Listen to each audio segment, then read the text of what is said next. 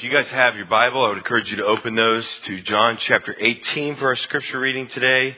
Uh, for our scripture reading today, we'll be in John 18. We'll read verses 1 through 24.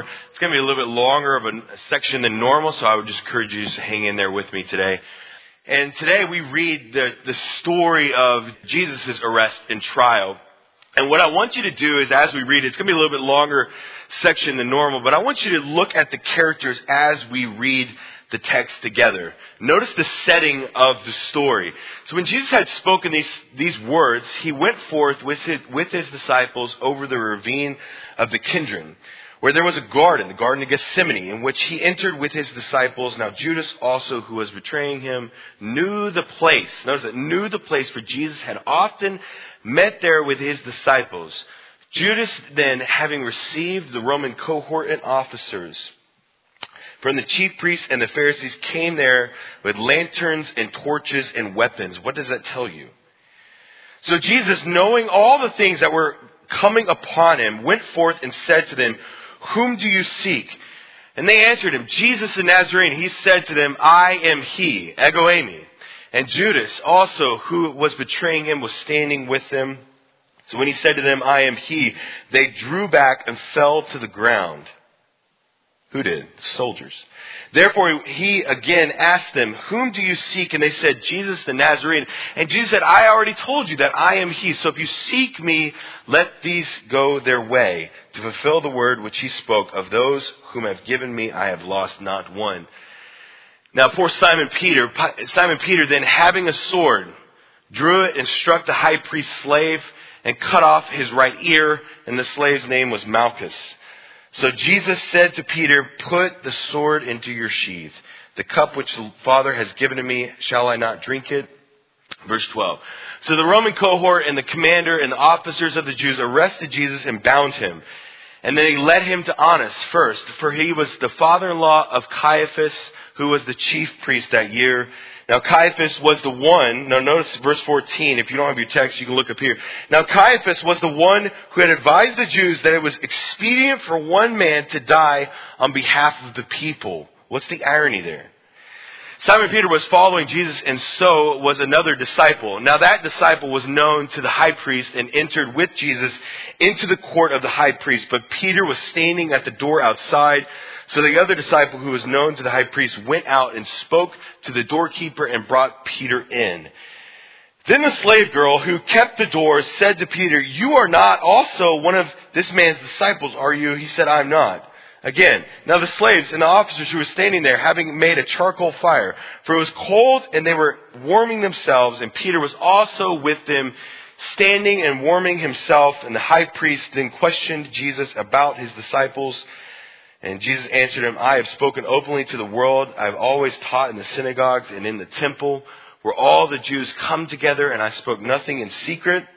Verse 21, Why then do you question me? Question those who have heard what I spoke to them, and they know what I have said.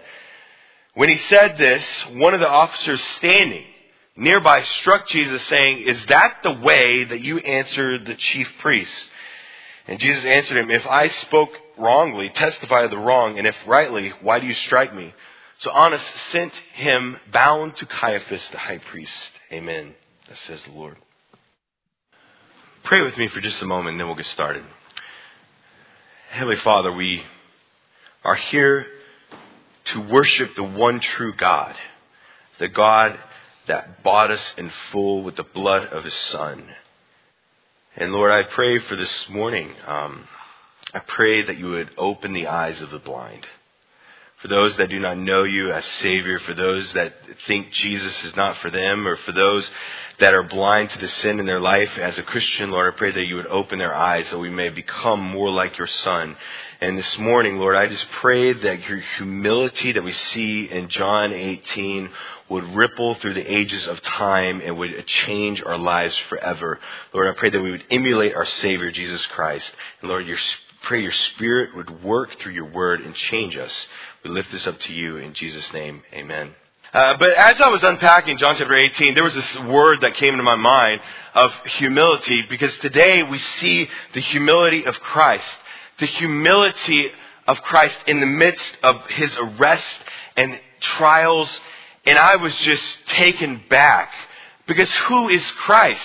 He's more than just a man, that he is God himself. And he stands there betrayed by Judas, his friend turned foe, and he takes it humbly.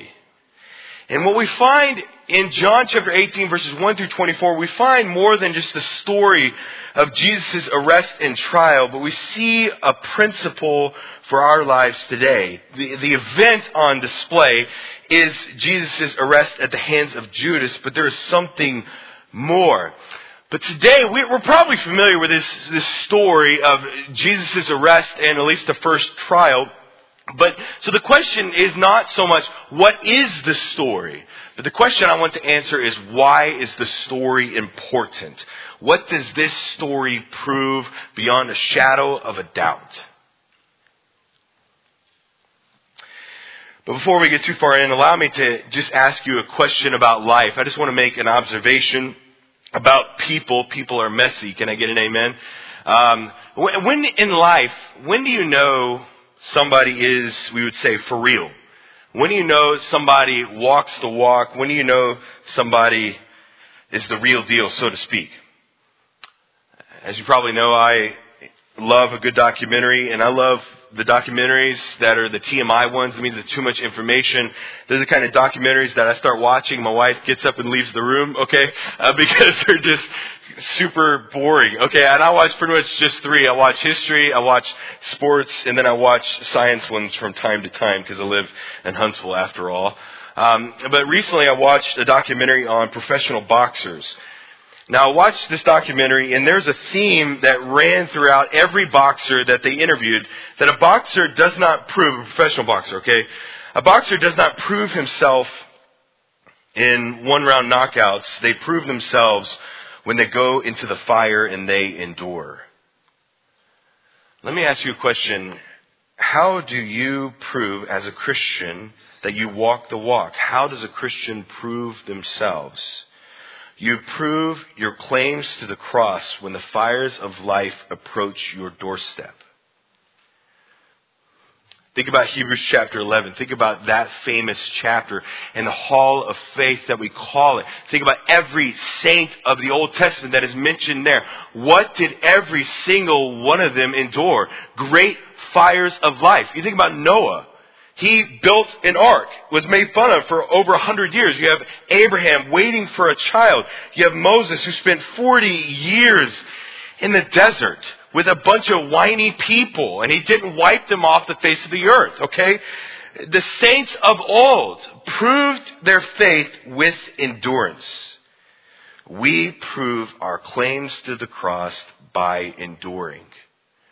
But I want to add something here. There's something a little bit different. There's something that I want to talk to you about. There's something, there's a difference in the way that we should endure and the way the world endures. Now I'm not, now I'm not, I'm not picking on the world. I'm not trying to be mean or anything like that, okay? I'm just making a simple observation about life. How does the world endure troubles and trials differently than the way we should endure, endure? Well, one is hope but think about the world. The world often puts their stamp of approval on people that overcome trials and difficulties with self-reliance, with hubris. I mean, we can all think about the athlete that, that couldn't win the championship and then they worked hard, they were self-reliant, they pulled themselves up by the bootstraps, and then they won the championship. Or we think about uh, Kirby Smart finally conquering Nick Saban. Amen, the Georgia fans in the room. The world elevates those that are self-reliant, but that is not how we as Christians prove our worth. We prove our worth by enduring with hope and with humility. Where the world can be motivated by pride, we must be motivated by humility. Jesus' humility today is on full display we see a man that has proclaimed himself to be the Son of God, to be the Messiah, to be God himself, to be the Savior of the world, to be the Lamb of God. We see a man named Jesus who endures a great trage- tragedy and trial at the hands of Judas, a friend turned foe, the heel of all of history, that Jesus is standing there on the Garden of Gethsemane, innocent of any wrong, and despite it all, his friend named Judas sells him out for a thousand dollars, and Jesus handles it all with humility.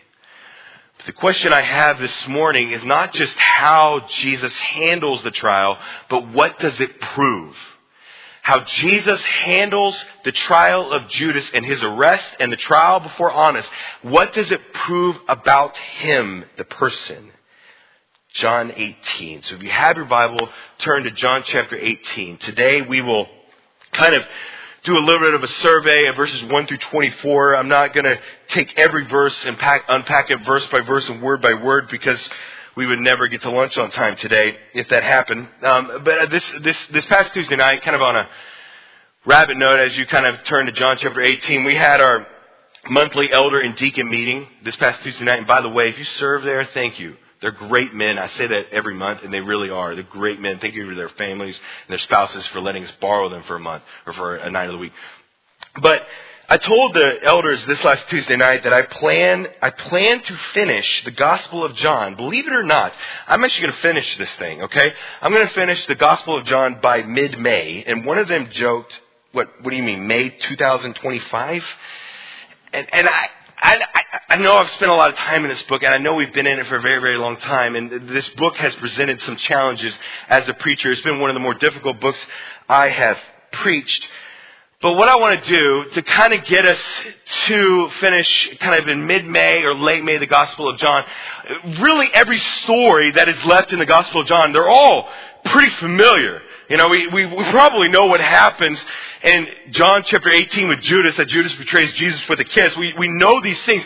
So really what I want to do is something a little bit different. I don't want to just see the story, unpack it, but I want to really answer the question even more. How, what is the importance of the story?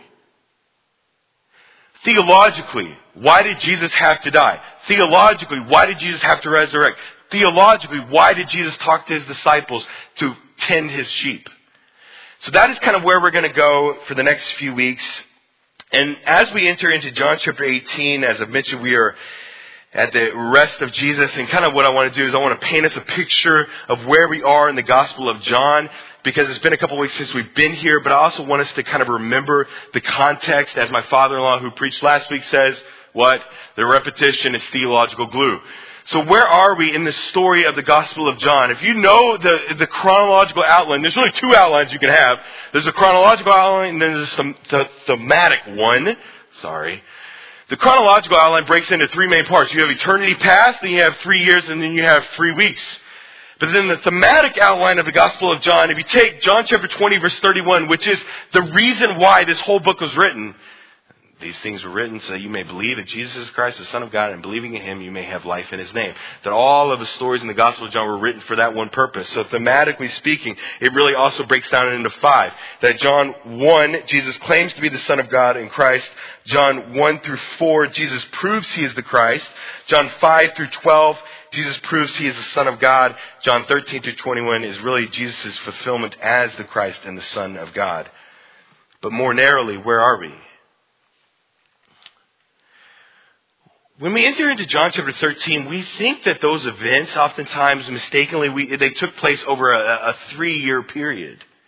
But as you probably remember that in John chapter 13 through the, really through the end of chapter 20, I believe off the top of my head, that that time period really only happened within a matter of 24 hours to 48 hours. So John 13 happened right before we enter into John chapter 18 and the arrest of Jesus. So where are we? Jesus just got done talking in the upper room to his disciples, John 13 through 16, and then he prayed. In John chapter 17, he prayed for three different groups of people, if you remember that. He kind of prayed for himself in verses 1 through 5. He prayed for his disciples in 6 through 19. And then he prayed for us. Those disciples of his disciples. And what did he pray for us? He prayed one thing for us, that we may be one, that we would be united, example through the very nature of God Himself. And what's the only way for us to be united, friends? Is by selflessness. You know, setting ourselves aside and valuing Him and we over me. That's the only way. And I will say, if the elder meetings themselves are any indication of the unity that is in this church, then we are the most united we have ever been, in my humble opinion. I've been here for almost 30 years, and I see the deference and the unity that we have on that board and their wonderful meetings. Jesus prays that we would be one. And then we come into John chapter 18. And then we see in John 18, if you have your text, we see three different pieces to this particular story, verses 1 through 24. We see the setting in verses 1 through 3. We see the arrest in 4 through 11, and we see the trial in verses 12 through 24. But I, but I, right before I'm going to slam the brakes. I know I've been doing that a lot this morning. I'm going to go, okay. But before we dive in, I want you to read this story as somebody that just picked up the scroll of the Gospel of John and is reading this letter for the very first time. I want you to put yourself in their shoes, a first time reader of the Gospel of John. What are they needing? What are they looking for at this exact moment in John chapter 18? They are saying in the back of their mind, prove it. Jesus Christ, prove who you say you are. Think about all of the claims that Jesus has made to this point. It's pretty outrageous stuff. He has proclaimed himself to be ego eimi, to be God himself, Yahweh, the Most High. I am who I am. He has proclaimed himself to be the Son of God, the Savior of the world, the Lamb of God, the Messiah, the Christ, all these things. If I am a reader in the Gospel of John for the very first time, I'm saying in the back of my mind, prove it. Beyond a shadow of doubt, prove who you say you are. And he does. Notice the text with me. Notice the setting of the story in verses 1 through 11. When Jesus had spoken these words, he went forth with his disciples of the ravine of Kidron. Notice that, where there was a garden in which he entered with his disciples. Now Judas also, who was betraying him, knew the place, for Jesus had often met there with his disciples. Judas, then having received the Roman cohort and officers from the chief priests and the Pharisees, came there with lanterns, torches, and weapons. Okay, notice that scene with me. Now I want you to notice three different pieces of the setting. So you have the setting, verses 1 through 3, you have the arrest in 4 through 11, and you have the trial, the first one mentioned in John, in verses 12 through 24. Notice the setting. What does it say first? It says that his disciples went over the ravine of the Kidron. What in the world is that thing? The Kidron Valley is a small valley. I mean, we think of valleys like Colorado. Okay, that's how I picture a valley. But this is not. It's more like a kind of like a dip in the in the land. Okay, between the old city and the Mount of Olives. The Mount of Olives is only a couple hundred feet above the valley valley floor itself. So it's kind of a small, not real it's hilly, but moving on, moving on. So the Kidron Valley, the ravine of Kidron, is a dry riverbed that separates the old city of Jerusalem from the Mount of Olives. But I want you to notice, think about the irony mentioned in verse 1. When his disciples, when Jesus had spoken these things, he went forth with his disciples over the ravine of the Kidron. What's the irony? This is the exact reversal of Palm Sunday. Think about that. That on Palm Sunday, Jesus on the Mount of Olives, he rides down the Mount of Olives on a colt of a donkey into the gates, right? And what is he proclaiming himself to be in John chapter 12 in the Palm Sunday? He's proclaiming himself to be king. And then here, Jesus the, does the complete opposite. He goes out the same gate. He entered in, he goes out the same gate, goes up the Mount of Olives, and there he stands on the Garden of Gethsemane to be betrayed by, by Judas. What is Jesus saying there? Jesus is saying in John chapter 12 that he is king over Israel, and here, when him, he goes up to the Mount of Olives and waits for his inevitable arrest, he is proclaiming himself to be the Savior of the world. Notice setting number two in verse 2. Now Judas also, who is betraying him, knew the place for Jesus had often met there with his disciples. Judas then, having received the Roman cohort and officers from the chief priests and the Pharisees. Notice that. Judas knew the place. What does that tell you? That Judas spent so much time with Jesus that he can predict his exact location that night that Judas has spent so much time with the Savior of the world, the Son of God, that he would know exactly where he is. That Judas is so close, he can predict Jesus' exact movements. And yet Judas, for a time, values 30 pieces of silver more than his friendship with the Savior. He sells Jesus out for a thousand dollars. Now, I know that may sound like a lot, but if you think about the grand scheme of things, he's known Jesus for three years and he sells him out for a thousand bucks. I'm going to say something real practical for just a second. Um, do not let money blind you. Judas here is blinded by disappointment and his bitterness, but let me just say something else. I think he's also blinded by just selling out for 30 pieces of silver. I've seen people, Christians, people in this world that are blinded by money and they forego all of their relationships in their life for it. Be careful with that. Then notice setting number three, who's with Judas? He has a Roman cohort and officers, and notice what they have with them. They have three things, lanterns, torches, and weapons. What does that tell you? That they are there for a violent cause to arrest Jesus, and just in case a suspect resists, the soldiers are ready to wield their swords. So we see the setting, we see the arrest. Now, how do you, it's not really mentioned here, but how does Judas betray the Son of God? He betrays him with a kiss. Now, in the original language, that word, the kind of, the word that describes Judas's kiss is one of deep affection and friendship.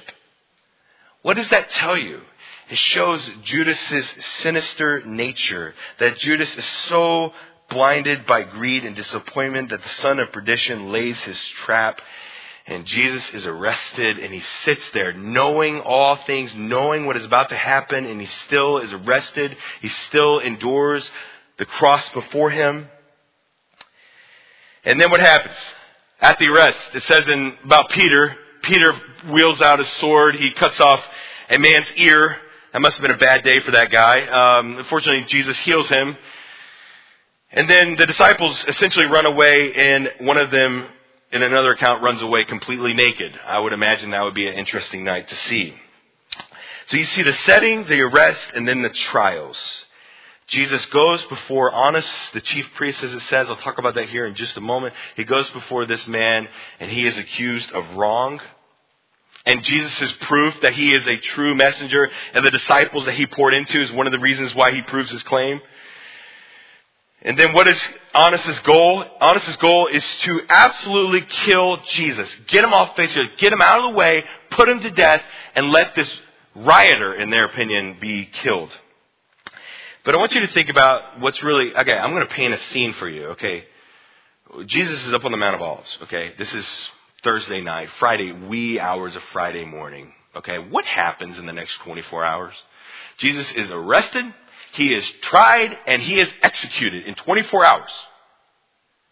Think about that in modern day. Okay, you, you get arrested one day and then you're tried and then, oh, by the way, there's a electric chair in the courtroom for you. Okay, that's kind of what happens here. Jesus within 24 hours is arrested, he is tried, and he is executed. We think that this has happened a long way apart, but it really hasn't. It's all very compact.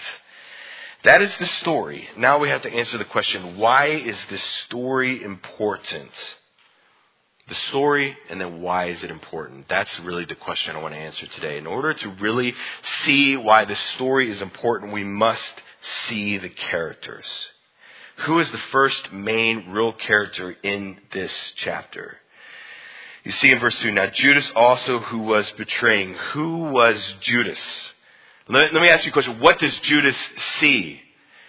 Judas sees only anger. He sees only bitterness. Judas, for three years, has followed a man named Jesus, who he hoped would be the Messiah to establish an earthly kingdom. Judas, for three years, has followed Jesus, and he has walked away, in a sense, with absolutely nothing. No position, no money, no prize, no glory. Judas is the treasurer of the twelve. He's hoping that when Jesus establishes the earthly kingdom, that Judas would become the treasurer over it all, really becoming the second most powerful man in the kingdom. So Judas at this moment is blinded by hate and disappointment. Judas is so blinded by bitterness stemming from disappointment that he hates Jesus enough to sell him out for a thousand dollars. Judas's disappointment with God leads to a dismissal of truth, coupled with the determinations of the enemy, brings forth death. Character number two is a man named Annas, the judge over trial one, if you notice him. Who is this guy? It says that, number one, he is the father-in-law of the chief priest Caiaphas, but actually Annas is actually prosecuting the disciples in the book of Acts, so there's a little bit of confusion. Okay, who really is the chief priest, and is it Caiaphas or Annas? So what a lot of scholars say is that Annas is the spiritual, in a sense, chief priest, and then Caiaphas, his son-in-law, is the pontiff recognized by the Roman government. What is what is blinding Annas? What is blind Caiaphas? What is blinding the people that accuse Jesus of wrong? But particularly, what is blinding the Pharisees and the chief priests? They are blinded by pride. Annas doesn't want to see the truth. Because if he really did, he would see that Jesus is the Christ, the Son of God, and is Yahweh himself. Annas really doesn't want to see it. He would rather be right than accept what is true. He would rather be destiny of his own dominion than to surrender to Jesus as Lord of his life. Let me just say something real quick. Um, pride blinds many to the truth of Jesus Christ. So many times I've seen people over the years, they don't really want to accept Jesus, they don't want to receive Jesus, they don't want to follow him because he, then he would be Lord of their life. Listen, some of you here today, I would imagine that pride is blinding you to the truth. Whether you think so or not, whether you be captain of your own ship or not, Jesus is truth. He is real. He is your Savior and He is your Lord.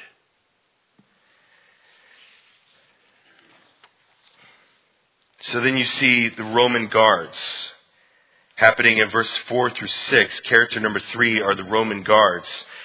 Now, uh, talk about innocent bystanders in this particular drama. In the climax of human history, and the greatest heel in all of literature named Judas is finding the Son of God on top of the Garden of Gethsemane. And these poor Roman soldiers and soldiers from the chief priests are kind of stuck in the middle. They're robots, but naivety to the truth does not excuse it.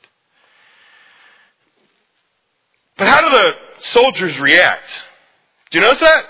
Verse 4 they, verse 4 says, So Jesus, knowing all the things that were coming upon him, so Jesus knew everything that was about to happen. Why? Because he is God. Went forth and said to them, Whom do you seek? They said, verse 5. They answered him, Jesus the Nazarene. And he said to them, I am he. And Judas also, who was betraying him, was standing with him. And then notice verse 6. So when he said to them, I am he, they drew back and fell to the ground. Okay, what does that mean? That the Roman soldiers and, the, and the, the, officers of the chief priests, for that moment in time, fall before Jesus Christ. And then Jesus says, kind of says, what are you doing? Take me away. Why? Why do they bow before him? What does he say? Verse 5. They answered him, Jesus the Nazarene. He said, I am he. Jesus here proclaims himself to be Yahweh, to be God. I am who I am. In the original language, it says ego eimi. If you think about all of the claims to this point, what has Jesus said? I am the bread of life. I am the light of the world. I am the true vine. What are some of the other ones? I'm the door. I'm the good shepherd. I'm the way, the truth, and the life. And here, again, he proclaims his deity at a very difficult time. Jesus does not hide his deity, he does not excuse it, but he tells it to these men and they fall before him. Character number four is Peter. Uh, you know, um, Peter gets a bad rap. Um, amen. Okay, right. Okay, I guess the best amen I got all morning. Thank you. Uh, Peter gets a bad rap. He really does, because he's the only one that actually got out of the boat, right? Anyways, sorry. Um, and think about Peter for just a second. What does it say in the other gospel accounts in the in the Garden of Gethsemane? What does it say about Peter and the other disciples? It says what? That they fell asleep. Now that's their fault. Jesus told them to stay awake and to pray, but Peter fell asleep. So just imagine with me. You you're, you don't know really what's going on. Peter doesn't have any idea He is falling asleep in the Garden of Gethsemane. He, what does he wake up to? He wakes up to Roman soldiers, officers of the chief priests that have lanterns, torches, and swords. Let me ask you a question. That's a terrible nightmare to wake up to, okay? How, how does Jesus, how does Peter respond? Oh, the only way probably some of us would. I mean, Peter hasn't had his shower and his cup of coffee. Is anybody else not in their right mind before they have that? Uh, this guy. I gotta have both. Peter doesn't know what's going on. He just wakes up in a big fog and all of a sudden he sees the guys with swords and torches. And what does he do? He does what we would do. He took, took out a sword and he cuts a guy's ear off. if y'all, if y'all wake up that grumpy, please, uh, stay away from me. Okay. Uh, so in Peter's haste, he cuts off this guy's ear. And then Peter's story continues in this narrative. I want you to think about how Peter feels. After he cuts off the guy's ear and after he runs away, what is Peter feeling? Because then he goes and he denies, he's recognized three different times. He's recognized by a young girl and he denies it. He's recognized by soldiers and he denies it. And then he's recognized by somebody that saw him cut off a dude's ear that night. Verse 25. Now Simon Peter was standing and warming himself, so they said to him, You are not also one of his disciples, are you? He denied it, said, I'm not.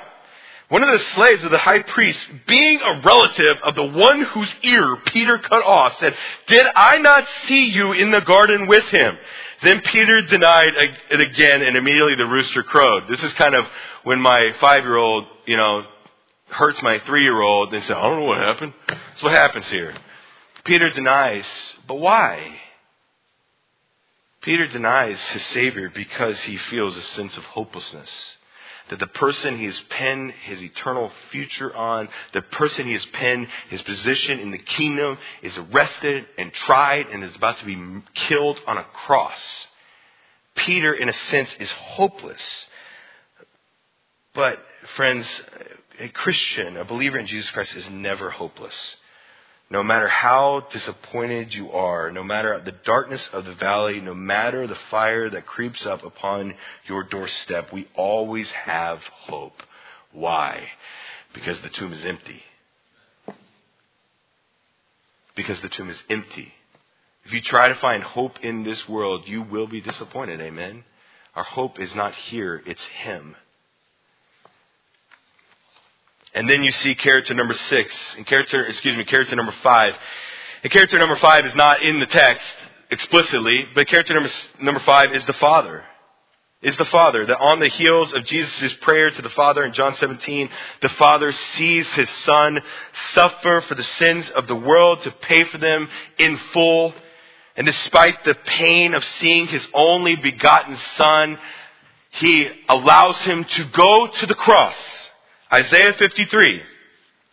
But the Lord was pleased to crush him, putting him to grief.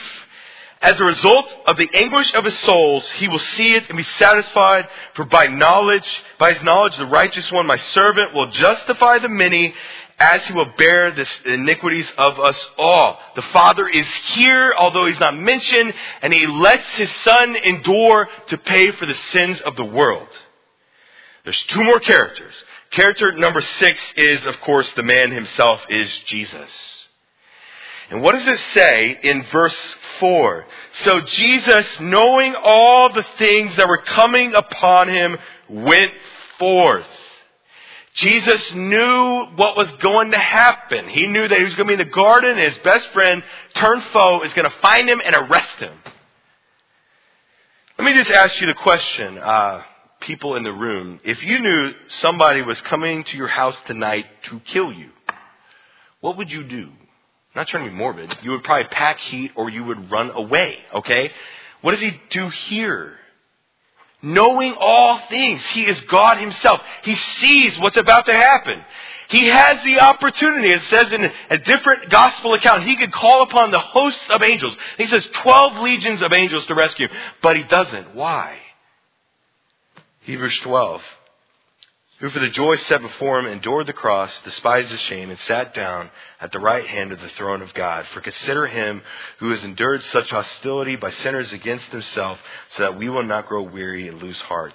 Jesus stayed to be arrested, knowing he would be hung on a tree. He stayed, knowing Peter would deny him. He stayed to be arrested in the garden, knowing that he would be left completely alone, and he stayed, humbling himself to the point of death, even death on a cross. Jesus is humble. We see the story, but why is the story important? What does Jesus' humility do? We figure that one out when we figure out character number eight. Who is the missing character in this story? I'm going to say that missing character that we do not see in the pages are the readers. The readers. Us today. Imagine with me, like I've already mentioned to you, imagine you, you did not grow up in church. Imagine this is a brand new story to you. Imagine seeing it for the very first time. See how they see it. How does a new believer, how does one that's not sure about Jesus, how do they see this event? They're saying in the back of their mind, okay, Jesus, you've made some outrageous claims in chapters 1 through 17. Now prove it to me. And Jesus does. He proves that he's the Son of God by predicting Peter's three denials. Jesus proves he is the Messiah by fulfilling prophecy. And Jesus proves he is the Savior of the world by enduring the arrest and the cross. If you have your notes, claim number one is John 5 3. Jesus' humility in the face of accusation proved his claim that he serves the Father. Serves the Father is that first blank. He said that over and over and over again. The reason John, Gospel of John is a difficult book to preach is because it repeats itself all the time. Okay, I, have already heard that, Byron. Please move on. Okay, that's probably I've gotten at least one of those thoughts. I'm sure in the last 10 years that I've been preaching this book. Um, move on. Jesus' humility proves he serves the Father. Claim number two, John 13, 38. Jesus proves his claim to be the Son of God by predicting Peter's exact denial. He proves his claim to be the Son of God by predicting Peter's exact denial. Zechariah 11:12. So the first blank is serve, second one is son of God. Claim number 3 is Zechariah 11:12. Jesus Jesus' humility in the face of accusation proved his claim to be the Messiah by fulfilling prophecy, to be the Messiah. There are many predictions that are fulfilled unbeknownst to Judas in this particular passage. One out of Zechariah chapter 11 verse 12, which is seen here. Claim number four is Isaiah 53 verse 7. Jesus' humility in the midst of accusation proved his claim to be the Savior of the world.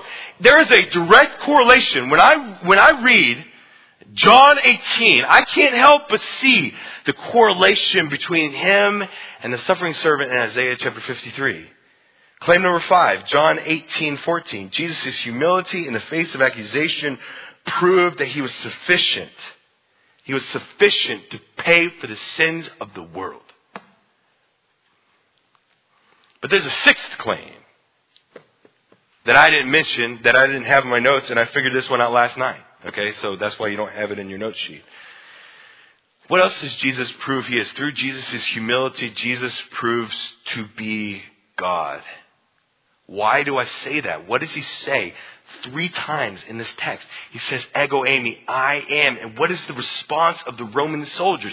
They fall before him. Why? Because they understand what Jesus is saying. There are people in this culture that say that Jesus has never proclaimed to be God. And they have clearly not read the Gospel of John. It is everywhere. Jesus proves that he is God himself by the claims he makes in John chapter 18. Jesus' humility in trials proves his claims that he is God, Messiah, and Savior. I'm going to try to drag that with me, and I'm going to kind of put it into 21st century context. Do not be fooled. Um, it, if you live long enough, you will experience suffering. Amen? Amen? You will experience trials.